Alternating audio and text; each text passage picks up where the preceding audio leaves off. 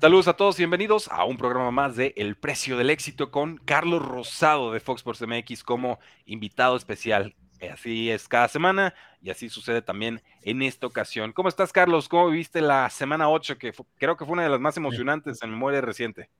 Sí, ¿cómo estás? ¿Cómo estás, Rudy? Bien, bien, bien, bien. Buenos partidos, este, aunque varias palizas, ¿eh? Muchos partidos que no se esperaban esas victorias. Increíble, ¿no? El mejor partido de la semana o el más reñido fue el de los Panthers en contra de los Falcons. ¿eh? ¿Quién lo iba a creer? Con PJ Walker por un lado y Marcus Mariota por el otro, cumpliendo años Mariota. Gran juego y este, se fue a tiempo extra, ¿eh? Ahí los pateadores, el pateador de las Panteras no quiso ganar el juego, pero bueno, interesante, increíble, ¿no? Eh, fue el partido más interesante cuando previo a la temporada parecía que el juego más atractivo para esta semana iba a ser el de los Packers en contra de los Bills. Sí, sin lugar a dudas, y hay peleoneros los Packers en el Sunday Night Football, pero cuando te vas abajo 14 a 0, no hay nada que hacer, no le van a aguantar el, ritmo ni de chiste. Vamos por partes, Carlos, pero antes nos pregunta Franklin, ¿qué opinan de la incorporación de Kadarius Tony a los Chiefs? A mí me gusta, pero una tercera y una sexta ronda creo que es un precio muy accesible, eh, sobre todo cuando el año pasado fue un pick de primera ronda.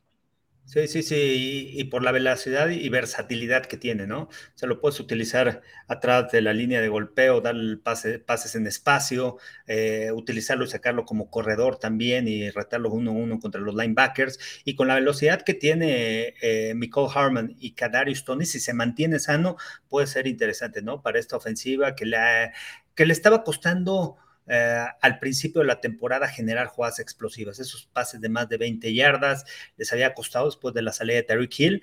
La semana en contra de San Francisco encontraron la manera de atacar a este rival y, ahora este, a Kansas City, ¿cómo, cómo le juegas? ¿no? Este, antes era jugarle cobertura de zona, ahora es tienes que jugar más cobertura personal en contra de ellos. No tienen un Tyreek Hill que es lo que desbalanceaba y eso provoca que las defensivas utilizaran dos septis atrás, mantener el juego adelante y ahora sin tantas estrellas puedes jugar cobertura personal en contra de ellos. Pero bueno, me gusta lo de Cadero Stoney, este, creo que otro receptor con esas habilidades interesantes y vamos a ver si crece. Eh, fue primera selección, ¿eh? Le salió barato a los Chiefs. No, y es un monstruo de general ya después de recepción, muy elusivo. Eh, gran atleta, simplemente las lesiones no, no, han respetado y por alguna razón los Giants ya no lo querían. Yo creo que Andy Reid le va a encontrar un buen provecho. Eh, vamos con. Empezamos con el Monday Night Football, Carlos. Creo que Cleveland 32, Cincinnati 13 y un resultado verdaderamente impactante, ¿no? Uno de estos borrones que suceden en la semana. Y, si esto es un, aviso de lo que van a hacer los Cincinnati Bengals sin, sin Joe Burrow, que se espera esté fuera de tres a cinco semanas más, eh, agárrense que se les escapa la división. Sí, sí, sí, y bueno, es la realidad, ¿no? También de los Bengals que crecieron, yo pensé que iba a ser un juego un poco más parejo, este, al final la línea estaba más tres y medio, estaba, bueno, estaban menos tres y medio los, eh, los Bengals, de visitante, complicado, ¿no? Por este, porque los Browns juegan en casa, lo divisional, aunque tuvieran a Jacoby Brissett, esta ofensiva ha funcionado, han corrido el balón, han tenido algunos destellos, la defensiva, este, bueno, y esta línea defensiva con Miles Garrett y una línea ofensiva de Bengals que realmente no levanta, ha tenido muchos problemas con jugadores elite o pass rusher elite que puedan presionar al coreback, realmente les cuesta mucho trabajo, la ausencia de Jamar Chase afectó y me sigue sorprendiendo cómo no puede ser productivo Joe Mixon por la vía terrestre. Otra vez no le dan el balón por tierra, lo sacan en tercera oportunidad y, este, y ahí está la duda, ¿no? Con Zach Taylor. Sí, el año pasado llegó al Super Bowl, ¿por qué? Por las jugadas explosivas, pero Zach Taylor realmente es una duda. Eh, eh, el que maneja bien ahí el grupo y el que lo asesora de manera correcta es Luan Anarumo, el coordinador defensivo. Es gracias a él han crecido, ¿no? El año pasado también fueron a postemporada. Fallaron, este, fallaron un gol de campo también en una parte importante del partido, Ivan McPherson, y este, y bueno, los Bengals, no sé qué pensar de ellos. De repente empezaron a crecer, le ganaron a los Saints y de repente, bueno, este partido contra los Browns. Y los Browns, eh, pues mucho mejor. Es, un ataque terrestre sólido que te va a dar.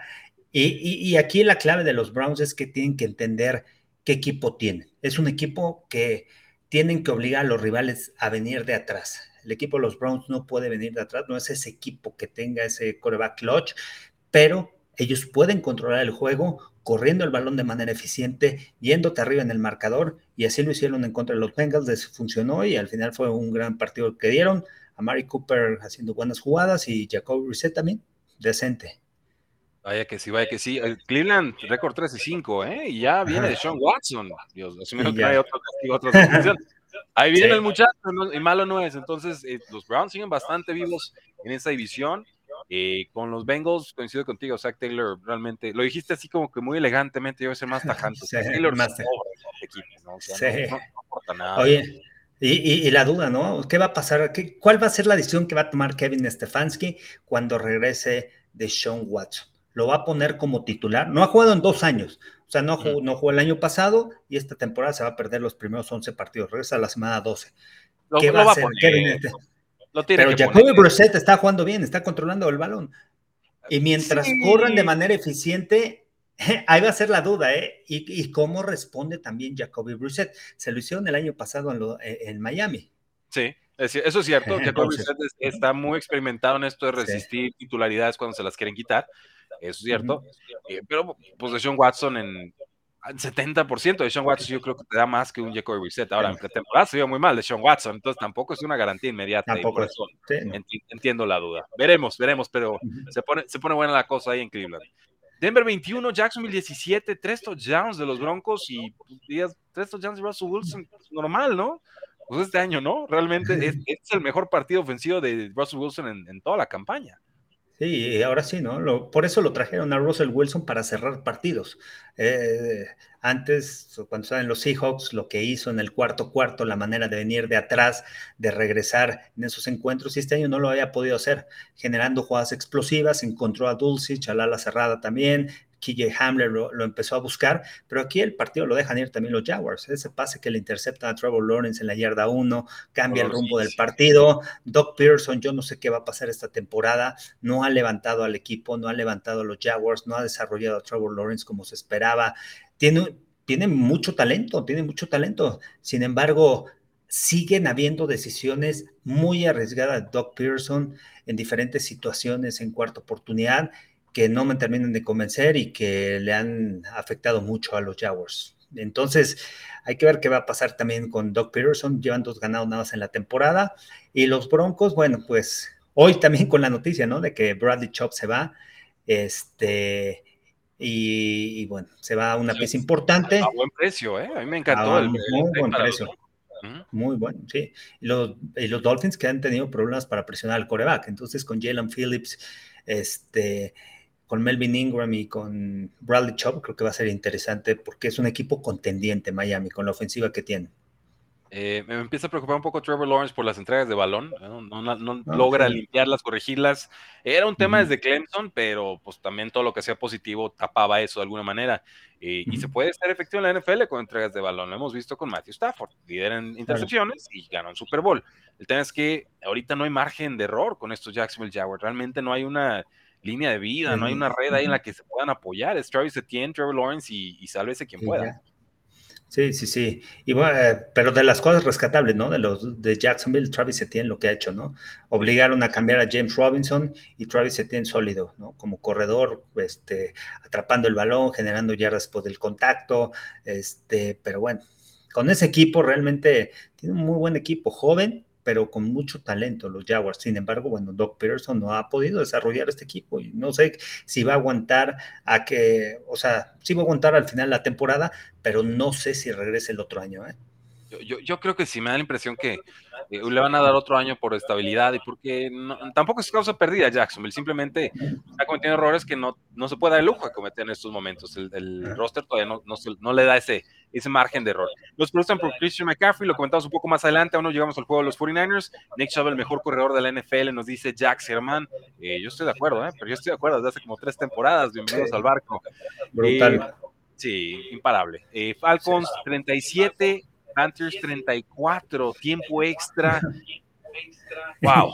Vaya en el punto extra porque DJ Moore anota el touchdown para. Y se quita el casco. Quita el casco, lo lanza. Muy subjetivo el castigo, pero esa es la regla. Se lo marcan, intento de, punto extra de 48 yardas, lo falla y luego en tiempo extra vuelve a fallar el, muchacho de Pinero, no, no debe ser el patrón de, Oye, y hablando de coaches este año, también el trabajo que ha hecho Arthur Smith, ¿no? Con, ah, con los Falcons, realmente sin tener grandes estrellas, con un Marcus Mariota que había estado los últimos dos años en la banca, y de repente coreback titular, el ataque terrestre funciona, es la fortaleza y es lo que tiene que hacer a la ofensiva el equipo de los Falcons sin desesperarse. Una defensiva también que no es la mejor en la NFL y, este, y al final se llevan el partido y lo que pasa con los Panthers, cómo han luchado, ¿no? Estas dos semanas se llevaron el triunfo la semana pasada de que Corona Matt Rule y, y la decisión de PJ Walker como coreback, ¿no? Se ha visto bien en los últimos dos partidos, ganó el pasado, este casi lo gana, con ese Hail Mary, cómo logra empatar el juego. Este, realmente eh, los Falcons, y, además, ¿no? Es un partido divisional y los Falcons ahorita son los líderes en el sur de la nacional. Se llevarán el, este, se llevarán el título de la división, como está jugando Panteras, como está jugando Saints. Ah, difícil, difícil que puedan cerrar así, ¿no? Pero ahí están y ahí los tiene Arthur Smith como líderes, cuando nadie esperaba nada de Falcons al principio de la temporada y se esperaba que fueran el último lugar de esa división. Y ahorita están como líderes. Ya prácticamente a mitad de temporada, ¿eh? semana 8, recuerden, son, son 17 de semana regular, o sea, a mitad de temporada Falcons es líder de su división. Háganle como quieran, si les gusta bien, si no también. No. Este equipo corre bien, está competitivo y, y esperes el siguiente año, porque todavía tienen mucho dinero muerto de malos movimientos que han hecho en temporadas eh, recientes. Dolphins 31, Detroit 27. TJ Hawkinson ya no es miembro de este equipo, se va a, ¿a, se fue? a los vikingos de Minnesota. Eh, los Lions estaban dando el susto, 14 a 0, pero se estancan por completo ofensivamente hablando en la, segunda mitad. Y, qué bien se ven los Dolphins con Tua Tongo Bailó, hay que decirlo, esos precisitos de 10 y 19 yardas y con trayectorias cruzadas, con Jalen Waddle, con Greg Hill, y muy difíciles de detener. Realmente es una, es una gozada esta ofensiva con, con al frente. Sí, eh, y, qué, qué, es lo que juega Tua y cómo, cómo, eh, dónde le puede sacar el provecho a Tua. Son bases de ritmo, unos tres pasos, me deshago rápidamente el balón. Jugada de play action, en donde no tenga que extender la jugada, y eso es donde le favorece y necesita una buena línea ofensiva. Necesitan mejorar el ataque terrestre, trajeron a Jeff Wilson también en, uno de los cambios que hicieron con San Francisco, y, este, y, va a ser interesante. McDaniel conociendo a Raheem Monster y ahora Jeff Wilson que viene de los 49ers y que lo tuvo allá cuando estuvo de, de coordinador ofensivo. Eh, los Dolphins necesitan presión al coreback, que creo que la van a tener con Bradley Chop, muy buena adquisición. Lo volaron ya, ya, ya está en Miami, mañana las eh, pruebas físicas y listo entrenar. Este va a ser sólido y es un equipo que va a estar ahí en la contienda, este es contendiente para mí. Y por otro lado, los Lions, pues no hay ni, no, no sé qué vaya a pasar, no sé si llega al final de la temporada Dan Campbell. Les falta muchísima experiencia. Hay muchos exjugadores como coaches eh, pero les falta mucha experiencia en el staff de entrenadores. Sí, muchos jugaron, pero no tienen la experiencia para manejar el juego, para ver cuál va a ser la estrategia con la que van a jugar. De repente empezaron siendo una, ofensiva explosiva, las últimas semanas se han apagado, contra los Cowboys se vieron mal, no tomaron decisiones cuando tenían que rotar una jugada y eso cambió el rumbo del partido. Entonces, detallitos que han ido lastimando mucho a, Detroit, que los tiene creo que con un ganado, ¿no? Nada más, y este... Y con un equipo que qué difícil, ¿no? Qué difícil ahí la labor de Dan Campbell y más si no tiene, y si no tiene ayuda. Este, Eso alcanzaba el año pasado. Partido. Sí, o sea, alcanzaba ah, el año pasado estar peleando, pero este año ya, ya se esperaba más y, no están dando ese extra los, sí. sí, sí, sí. sí, no, este. Sí. Dice la gente aquí que no lo estamos pelando aquí a los, oh, este, a los del TikTok. Ahí, va, ahí, vamos, ahí vamos. mira, ya se me murió la, la cámara de este lado, Carlos. Ahorita la, ajustamos, dejamos que se cargue tantito, disculpa, pero vamos contigo en toma completa, si te parece bien. Y eh, pasemos entonces a los eh, Minnesota Vikings 34, Arizona Cardinals 26. Eh, de Andre Hopkins regresa y para los que creen que estaba acabado, pues agárrense porque no, no le avisaron al muchacho. pero los Vikings también levantando la mano y diciendo, oigan, sí, mucho San Francisco, muy bonito sus Philadelphia Eagles, aquí estamos, 14 a 3, se adelantan en el marcador, ya luego se aferran con las uñas al resultado, ¿no? Pero eh, estos son los Vikings, adelante en el marcador, sufren y al final están ganando esta temporada cuando en otros años hubieran perdido estos juegos. ¿Y qué tal ese cambio, no? Del día de hoy con TJ Hawkinson. Está lastimado Irv Smith, el ala cerrada, y traen a TJ Hawkinson, otra arma en la ofensiva. Un perdido solamente para los Vikings. Y, y bueno, al final ganan ganan por seis, que fueron seis puntos los que ganan en contra de Arizona. Arizona fatal en el último cuarto, ¿eh? fatal con esas pérdidas por ocho puntos, pero fatal en el último, en el cuarto cuarto. Los dejaron vivir por el tema de, no sé si falló punto extra Greg Joseph o fue gol de campo y dejaron vivir Arizona, venía de atrás, pero en el último cuarto no supieron cerrar el partido. Y ahí es donde Arizona, bueno, pues, ya no pudo alcanzar a los Vikings. Los Vikings me gustan, me, me gusta lo que ha hecho Kevin O'Connell en este equipo. La llegada de TJ Hawkinson va a ser muy, muy importante para atacar el centro del campo atrás de los linebackers, para quitarle presión y lo doble equipo a Justin Jefferson. Adam Thielen quizá ya ha bajado un poquito su nivel. Justin Jefferson es el receptor número uno. KJ Osborne puede ser el dos.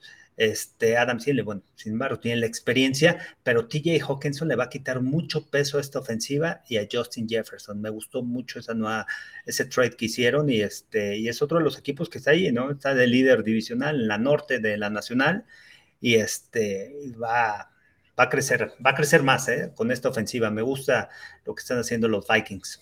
Sí, Justin Jefferson 98 yardas, Dalvin Cook tuvo 125 totales más un touchdown en 25 toques de balón. Entonces, el equipo sabe que juega, es peligroso. Yo no quisiera topármelos en, ese, en esa ronda de comodines en la postemporada con Arizona.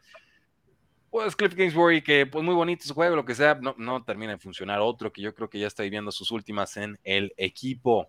Eh, vamos con los Saints 24, Raiders 0. Y nos pregunta Zeus Macías aquí en TikTok.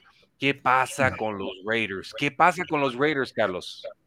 Pues, ¿Qué pasa? Que no pudieron correr. Si no corren el balón, que es la fortaleza de los Raiders, cuando ganaron los partidos, han corrido el balón de manera sólida. Se, bajaron muy, muy, muy feo, ¿no? Los Raiders contra unos Saints que venían de haber perdido una semana anterior contra Arizona, que le habían interceptado a Andy Dalton. Y pero este equipo tiene una buena línea ofensiva, la de los Santos, y, tiene una defensiva sólida. Tienen dos linebackers muy fuertes con Warner y con de Mario Davis, una línea defensiva que, ha ido creciendo, no es nada fácil. Pero el tema aquí de los Raiders es que tienen que correr el balón. Tienen, ok, tienes a Davante Adams, tienes a Hunter Renfro como tus receptores, son elite en la NFL, pero tienes que correr el balón y así han ganado. Al final, eh, eh, el juego terrestre te va a ir abriendo el juego aéreo. ¿Cómo?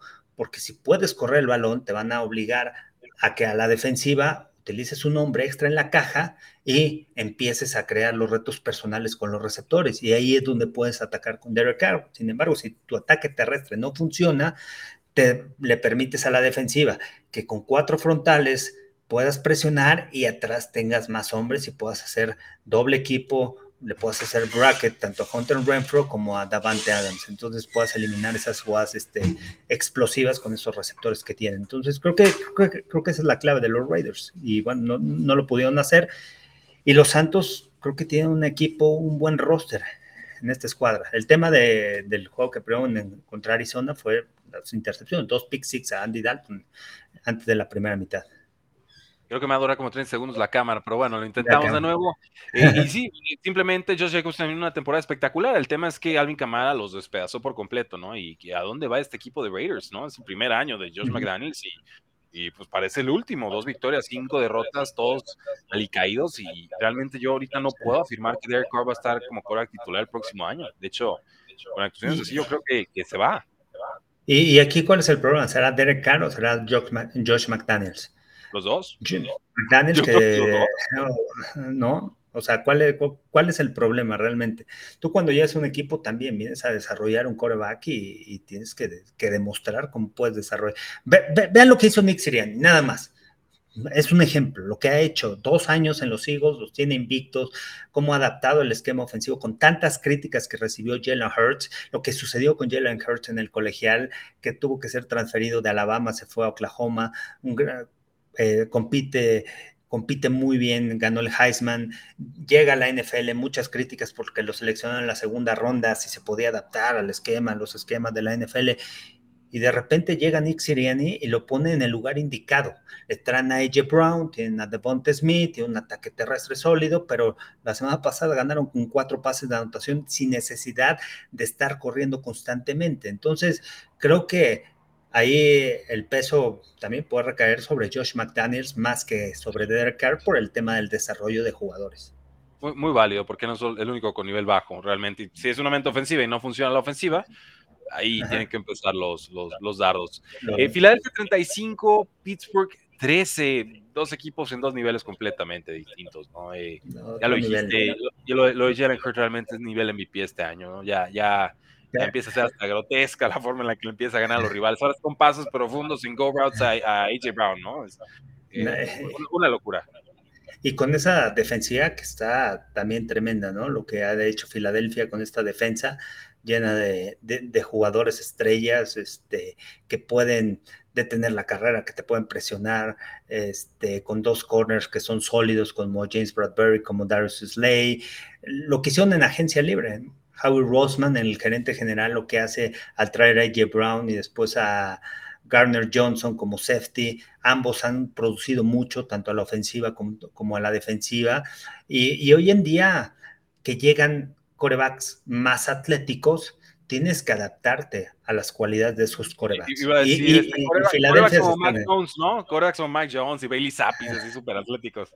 Súper atléticos, no, pero ya, llegan con Jalen Hurts, llegan con, este, con Justin Fields, con un mismo Josh Allen, que son corebacks dual threat, que pueden lanzar y que pueden correr el balón de manera eficiente. Y entonces para las defensivas eso complica mucho. Ya olvídate de que si les van a pegar, lo, lo que hace Lamar Jackson. Tú tienes que adaptar un esquema ofensivo en donde involucres al coreback también en el ataque terrestre. Y para las defensivas es sumamente peligroso cuando tienes eh, cuando te tienes que enfrentar a rivales que tienen esa, eh, eh, esas cualidades, porque al final tienes que defender a seis jugadores en el backfield. Y, te remontas a cuando jugabas en las infantiles, el tema de las infantiles, que no, que tu quarterback no lanzaba tanto, no lanza tantas veces el balón y tienes que correr, pero tienes un coreback que tiene esas habilidades, tienes al corredor, puedes hacer jet sweep con los receptores, puedes involucrar a la cerrada, pases cortitos y entonces todos esos detallitos hoy en día están revolucionando a la NFL y los coaches que se logren adaptar a las al talento que viene subiendo del colegial y que logren sacarle provecho a ese talento son los que van a tener éxito y así lo ha hecho Nick Siriani. antes se decía que los corebacks eh, colegiales realmente se tienen que adaptar a la NFL, ahora realmente es la NFL la que se tiene que adaptar a los esquemas colegiales, ¿no? Y eso es lo más inteligente, si eso es lo que vienen haciendo y promoviendo y aprendiendo, pues aprovechemos eso también en la NFL. pronto era muy elitista, ¿no? El, no, lo colegial no funciona aquí en la NFL y, oh sorpresa, los primeros que se atrevieron, ¿a qué resultados han eh, tenido? Con Steelers, y nos dice Jack Sermán, el coordinador ofensivo de Steelers, un desastre. ¿Qué opinan? Sí, pues no, está aportando mucho Matt Canada y, sobre todo creo que lo de Najee Harris como corredor titular de Steelers está muy deficiente este año. Realmente se cree Le'Veon Bell, pero ni la línea ni él están para, para jugar con tanta paciencia, ¿no? Hay uno, un hueco, un hoyo y no lo ataca, se pone a bailar. ¿Hasta dónde lo van a dejar, no? Lo van a, va a continuar siendo titular. Jalen Warren tiene que ser titular aquí en Pittsburgh. Jalen Warren, véanlo correr, vean las yardas que genera después del contacto, vean la visión de campo. Es un jugador que es productivo en el ataque aéreo, en tercera oportunidad, atrapa balones. Es un jugador sólido, es un jugador fuerte y está teniendo mejor año que, que Najee Harris. Tiene mejor visión de campo y eso ayuda mucho a los corredores. ¿Por, qué el tema de la visión de campo? ¿Qué, cuál es la cualidad de los corredores? ¿Por qué podemos evaluar a los corredores? También los corredores te ayudan a poner los bloqueos, a trabajar, anticiparte cuáles son los frentes defensivos, cómo van a reaccionar los linebackers y como estén colocados, lo que te va a jugar la defensiva, las maniobras que vayan a hacer, si ellos se logran anticipar por la técnica como está jugando la línea defensiva, ellos pueden poner los bloqueos y ayudar a la línea ofensiva a que esté en mejor posición para poder mantener, para poder abrir los huecos por la vía terrestre. Y eso creo que lo tiene Jalen Warren. Además que es bajito y además que rompe, eh, o sea que su centro de gravedad es bajo y eso le permite también poder este, romper tacleadas. O sea, centro de gravedad bajo con una fortaleza en las piernas, esa combinación. Y, creo que el mejor para hacer eso de navegación y, estar anticipando y condicionando a los defensivos en segundos y terceros niveles del campo eh, es Nick Chubb, eh, que lo mencionamos hace rato. Nick Chubb está avanzando hacia la derecha, a la derecha y ya está pensando en cómo va a hacer para que se trofiese el safety. O sea, realmente es un jugador que va tres niveles adelante y por eso me encanta tanto. Es como Frank Gore, pero con mejores condiciones atléticas. A mí, a mí lo de Nick Chubb me parece espectacular. Eh, Patriotas 22, Jets 17. Ah, se puso peligroso el partido para los Patriotas, pero cuando lograron que Zach Wilson tuviera que pasar, se acabó el juego, porque mientras más pase Zach Wilson, peor sale el resultado para los Jets no es novedad, ¿no? no Wilson no, ha, no se ha desarrollado como un coreback elite en la NFL, como un coreback que pueda venir de atrás. La fortaleza de los Jets era correr el balón, es correr el balón toda la temporada y que la defensiva eh, provoque algún intercambio de balón, una captura y coloque al rival en tercera oportunidad y largo.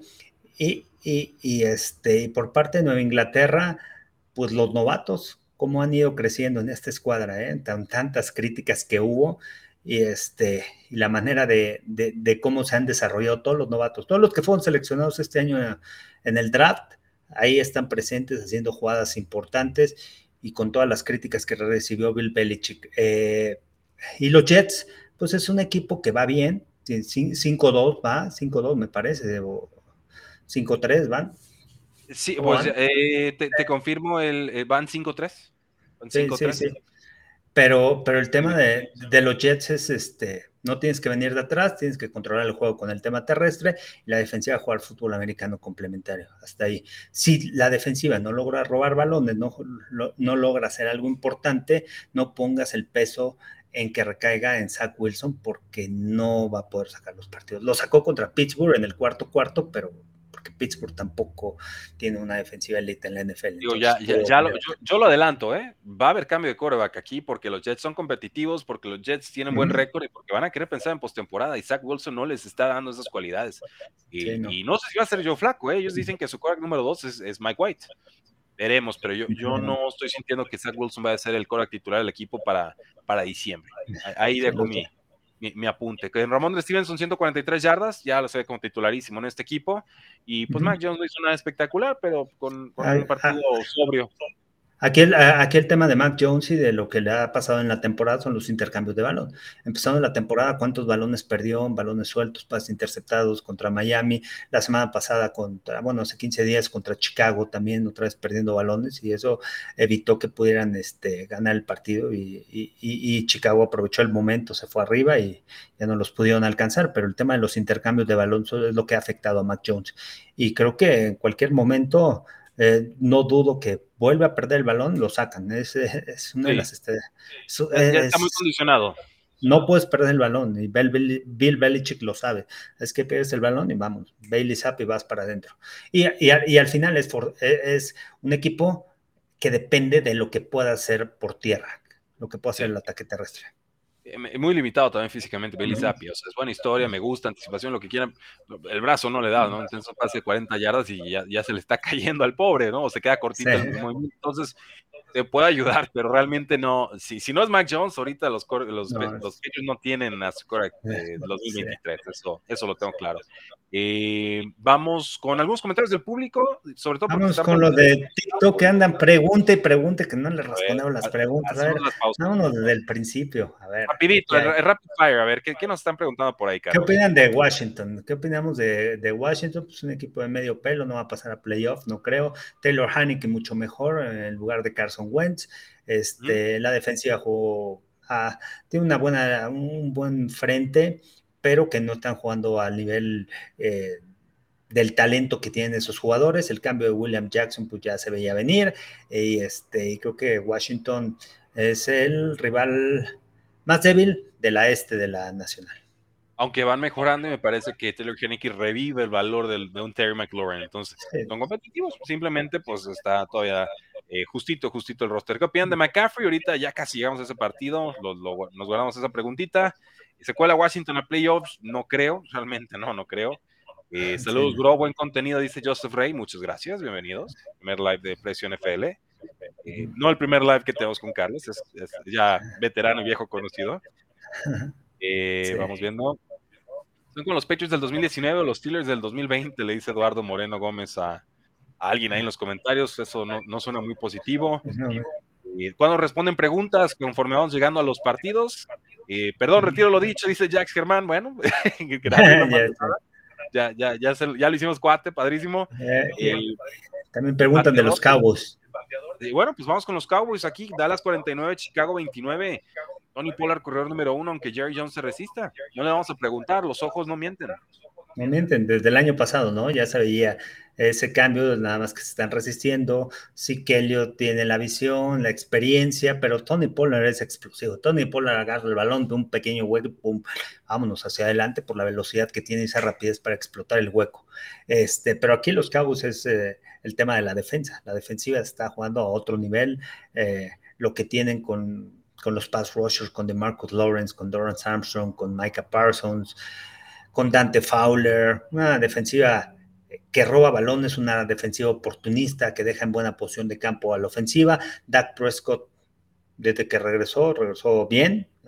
Hace 15 días jugó bien contra Detroit. Este, quizá no tan sólido de 300 yardas, nada, pero fue contundente, fue efectivo, su eh, porcentaje de pases completos fue arriba del 70% en ese partido contra los Lions. Esta semana también tuvo un buen porcentaje de pases completos, no entregó el balón, dos pases de anotación y, y, tiene soporte del ataque terrestre y tiene un gran soporte de lo que juega la defensiva y de lo que son los equipos especiales. Turbin va a ser pieza importante, el regresor de patadas para eh, los juegos de postemporada. Así que yo veo unos cabos sólidos, unos cabos fuertes y unos cabos que son el único equipo que creo que le puede quitar el invicto a los Eagles, que se van a enfrentar, creo que semana 15, porque los Eagles tienen un calendario muy fácil, ¿eh? O sea, menos Dallas. Este juego, menos Dallas. Entonces, creo que puede ser el equipo que le quite el invicto a Eagles. No sé si antes le, le quitan el invicto, me parece que juegan semana 15.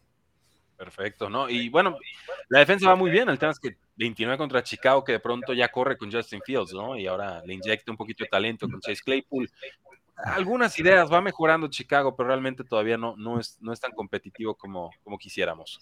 Y Tony Pollard termina con 131 yardas, 3 touchdowns en apenas 14 toques de balón. Ya háganlo titular.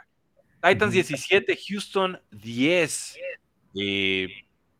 la defensa de Titans fue la que apareció. Houston se queda muy limitado. Damian Pierce, el corredor de los Texans, eh, lo maniataron realmente. Y lo de Eric Henry cada vez que se enfrenta a los Texas, ¿no? Es, para 200 yardas, es la cuarta vez que les corre para más de 200 yardas.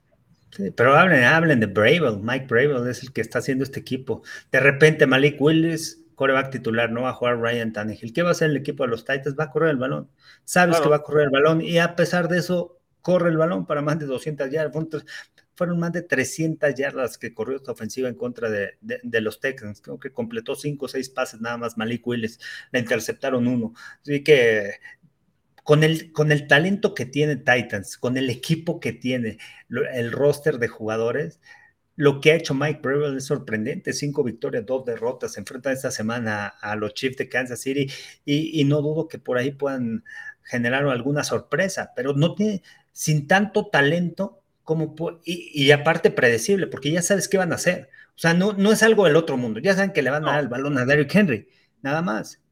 Y tienes un corredor que te corre más de 200 yardas, tienes otro corredor que te corre más de 80 yardas, y tienes que soportar a Malik Willis. Pero a mí lo que me llama la atención es el tema. Sin jugar lo más bonito del fútbol americano lo espectacular del fútbol americano, pases largos, jugadas explosivas y todo, los Titans han ganado y Mike Breville sabe cómo mandar un partido de fútbol americano como entrenador en jefe. Entonces, esas son de las cosas que hay que aprender esta semana de los Titans. Hay que saber ganar. Así es. Hay que saber, ganar. con quien tengas como los tengas. ¿Y ¿Qué les parecieron los trades en el podcast de Precio NFL?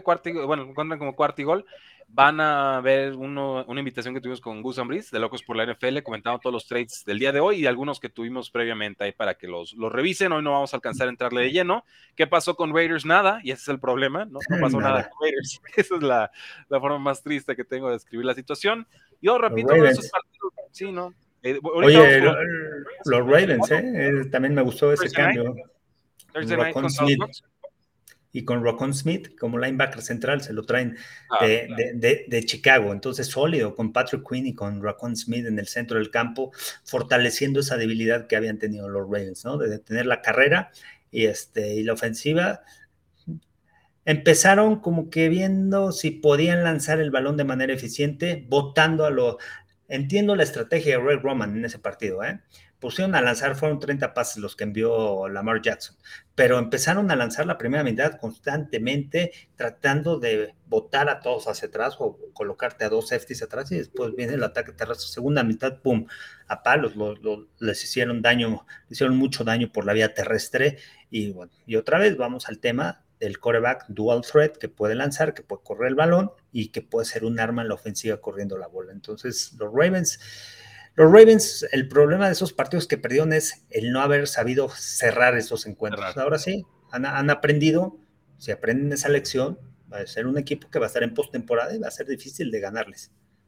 Ah, vamos con Washington 17, Indianapolis 16, Taylor Henneke contra Sam Ellinger, ¿no? Y, estuvo entretenido. O sea, realmente sí fue un partido vistoso dentro de sus limitaciones. Fue atractivo, acabó tarde, lo de Terry McLaurin, ya lo comentamos a grandes rasgos. Eh, ¿qué, viste de Sam Ellinger, no? Eh, ¿Sería eso más que Jonathan Taylor sale algo tocado del, partido?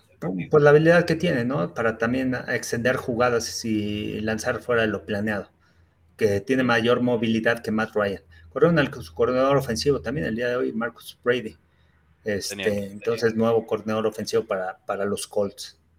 Año de reconstrucción, realmente no, no se ve por dónde. Y de los y de los Commanders, pues esta ofensiva se ve mucho mejor. Desde que le ganaron a, Green Bay con Taylor Heineke, esta ofensiva se ve más dinámica, más agresiva en comparación cuando estuvo Carson Wentz en, el terreno de juego. Y, la verdad, tú ves a los Commanders y tienen muchas armas, o sea, tienen jugadores buenos, o sea, sólidos. El, cuerpo de corredores es sólido con Brian Robinson, con Antonio Gibson, con JD McKissick, tienen a Terry McLaurin que es sólido, va a regresar ya Han Dodson como receptor, este, a Dynamite Brown, tienen a Curtis Samuel, o sea, tiene un equipo que tiene varias armas a la, a, la ofensiva en donde te puede atacar y puede, hacer, puede generar jugadas explosivas. Imagínate un Tom Brady ahí, ¿no? Se la estaría pasando mucho mejor. Increíble decirlo, pero más cómodo. Nos pregunta también qué, qué opinamos del pateador de Nueva Inglaterra que le dio 21 puntos, Nick Foles. Nick Foles, es de los mejores en la NFL. No, no sé qué ¿eh? esperar de él.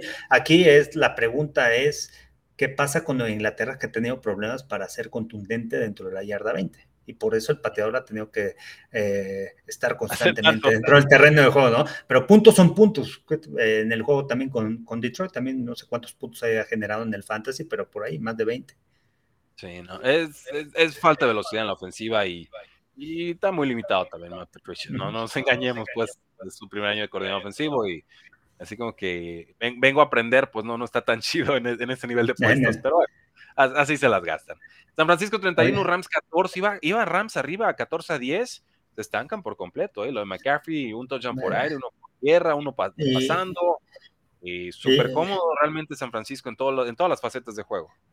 San Francisco ya segundo juego de Christian McCaffrey. En el primero entrenó dos días y le dieron el balón bastante a la ofensiva esta semana. Ya entrenó completo, ya con el plan de juego, ya listo para el partido y bueno, sólido, ¿no? Es un arma. Sabemos la capacidad que tiene. Mientras se mantenga sano, es un arma dentro del terreno de juego. Lo puedes colocar como receptor interno, lo, te puede atacar, tiene esa explosividad para atacar y correr entre los tackles.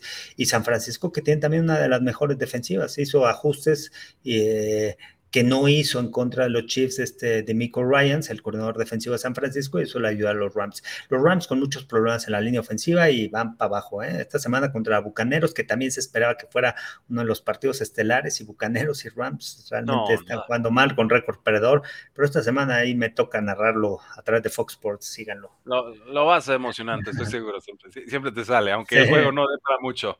Seattle 27, Gigantes 13, se quedan con las ganas los Giants, Gino para MVP, nos dicen David Badri, eh, candidato junto con Jalen Hurts y creo el, mismo Josh Allen, ¿no? Tremendo, ¿no? Lo de Gino Smith es impresionante. Me tocó narrar el partido de, contra los Giants, la manera como se mueve dentro de la bolsa de protección, la toma de decisiones rápidas, eh, está soportado un ataque terrestre, pero lo que, lo que ha hecho también Pete Carroll con este equipo, ¿no? Con muchos novatos a la ofensiva, a la defensiva, son tres novatos a la defensa, están jugando como titulares, son tres novatos los que están jugando a la ofensiva como titulares, los dos tackles, y a pesar de eso, es un equipo que ha ido ascendiendo, ha ido hacia arriba. Tiene un ataque terrestre sólido. Gino Smith es capaz de generar jugadas explosivas y esta defensiva que ha crecido mucho en las últimas semanas. Al principio permitía muchos puntos y ahora es un equipo que presiona constantemente al coreback. Lleva 14 capturas en tres partidos, un muy buen promedio. Es un equipo que no deja que se plante cómodo el coreback en la bolsa de protección y bueno, y ahí es donde puede venir las equivocaciones sobre, sobre los rivales. Entonces, gran partido de los hijos y le pegaron a los Giants, lo dominaron en el partido, los pusieron en el juego por el balón suelto a Tyler Lockett, pero creo que dominaron los Seahawks y hay que seguirlos de cerca. ¿eh? Me gustan mucho los Seahawks para, para que se lleven en la oeste. Va a estar peleado con San Francisco. Muy, competitivos. Yo creo que la, gran historia de Seattle, la parte de, por supuesto, Gino Smith y lo bien que está jugando Kenneth Walker, que en este juego está, eh, quedó muy, ¿eh? muy, contenido, salvo un touchdown tardío. La defensa, la defensa, lleva dos tres semanas que ha funcionado muy, muy bien y es porque le dieron ya, más libertad a la línea defensiva de presionar a los mariscales de campo. En un principio, pues, les pedían contener, de tener juego terrestre, que no se escape nadie, y esto pues, hacía muy fácil a la defensiva. Ya cuando les dieron permiso de ir a atacar, pero obviamente le exigen más a los linebackers de cubrir esos huecos, creo que se está viendo una, una mejora muy significativa, Carlos. Sí, claro, y, eso le quita presión al perímetro. Mientras, mientras tú tengas pass rushers que puedan llegarles rápidamente al coreback para presionarlo, él se deshace la bola y le facilitas el trabajo a los corners, a los safeties. Sin embargo, si tienes una línea defensiva que no presiona al coreback, que le da tiempo, que el coreback puede ir con sus progresiones, se generan los espacios atrás en el perímetro. Y hoy en día están generando mucha presión. Shelby Harris está creciendo mucho, Puna Ford, este, tienen tres frontales sólidos, Onwosu que está presionando por fuera, Maffe, el novato, está presionando también por fuera. Entonces, jugadores que, que, están ganando esos retos personales y, con diferentes maniobras, eh, con velocidad, está, están ganando esos duelos en contra de las líneas ofensivas. Y cerramos entonces con el eh, Sunday Night Football, Buffalo 27, Green Bay 17. ¿Alguna punta ahí destacado? Más allá de que Packers no, no encuentra brújula, no corren para más de 200 yardas y, de qué les sirve. Y, de, y cuándo van a entender que eh, para la gente de los, de los Packers, ¿no? El tema de Matt LaFleur Aquí más allá de los jugadores que tengan, Matt LaFleur tiene que entender que tienes que cambiar tu esquema ofensivo. Y si tienes dos corredores como Aaron Jones, como AJ Dillon, los tienes que utilizar más. Si has tenido problemas para lanzar el balón, ya no tienes a Davante Adams. Romeo Dobbs sí ha crecido en esta ofensiva, pero tienes que cambiar tu esquema ofensivo. ¿En qué momento? Es un gran play call, o sea, mandan bien las jugadas y todo, pero en el tema de hacer un planteamiento para los partidos, en el tema de enfocarse en los pequeños detalles para ganar los encuentros, creo que no lo tiene Matt LaFleur, aunque los primeros tres años haya tenido un récord ganador de 13 ganados y todo, sí, es por Aaron Rodgers y porque tenías a Davante Adams, pero hoy vemos que es una defensiva que permite muchas yardas por aire, que te generan jugadas explosivas, tus equipos especiales trajiste a Bishakia y tampoco ha levantado estos equipos especiales. El año pasado fue uno de los problemas y la razón por la que perdió en contra de San Francisco. Y, y entonces tienes que mandar como entrenador en jefe y no casarte como entrenador en jefe, pero con la ofensiva. Entonces tienes que ver como un todo al equipo de los Packers y eso le ha faltado a Matt LaFleur. Ahora que llega Nick Himes como corredor de los Buffalo Bills, también se va a poner muy interesante, ese, duelo, Carlos. Vamos despidiéndonos del, YouTube. Gracias por habernos acompañado el día de hoy. Yo soy Luis Jacinto. Carlos, ¿cómo te encontramos en redes sociales? Arroba Carlos Rosado V en TikTok, Twitter e Instagram. Carlos Rosado 15 en Facebook y Carlos Rosado Sports en YouTube. Perfecto. Marvin, señor dice, ¿cómo ven los equipos de la americana más fuertes que la nacional? Muchísimo y se esperaba desde temporada por los movimientos del off-season. Yo soy Rudy Jacinto, me encuentran en todas las plataformas como Precio NFL para que nos sigan, para que disfruten y eh, por supuesto también le den un follow a Carlos en todas las redes sociales, porque la NFL no termina y nosotros tampoco.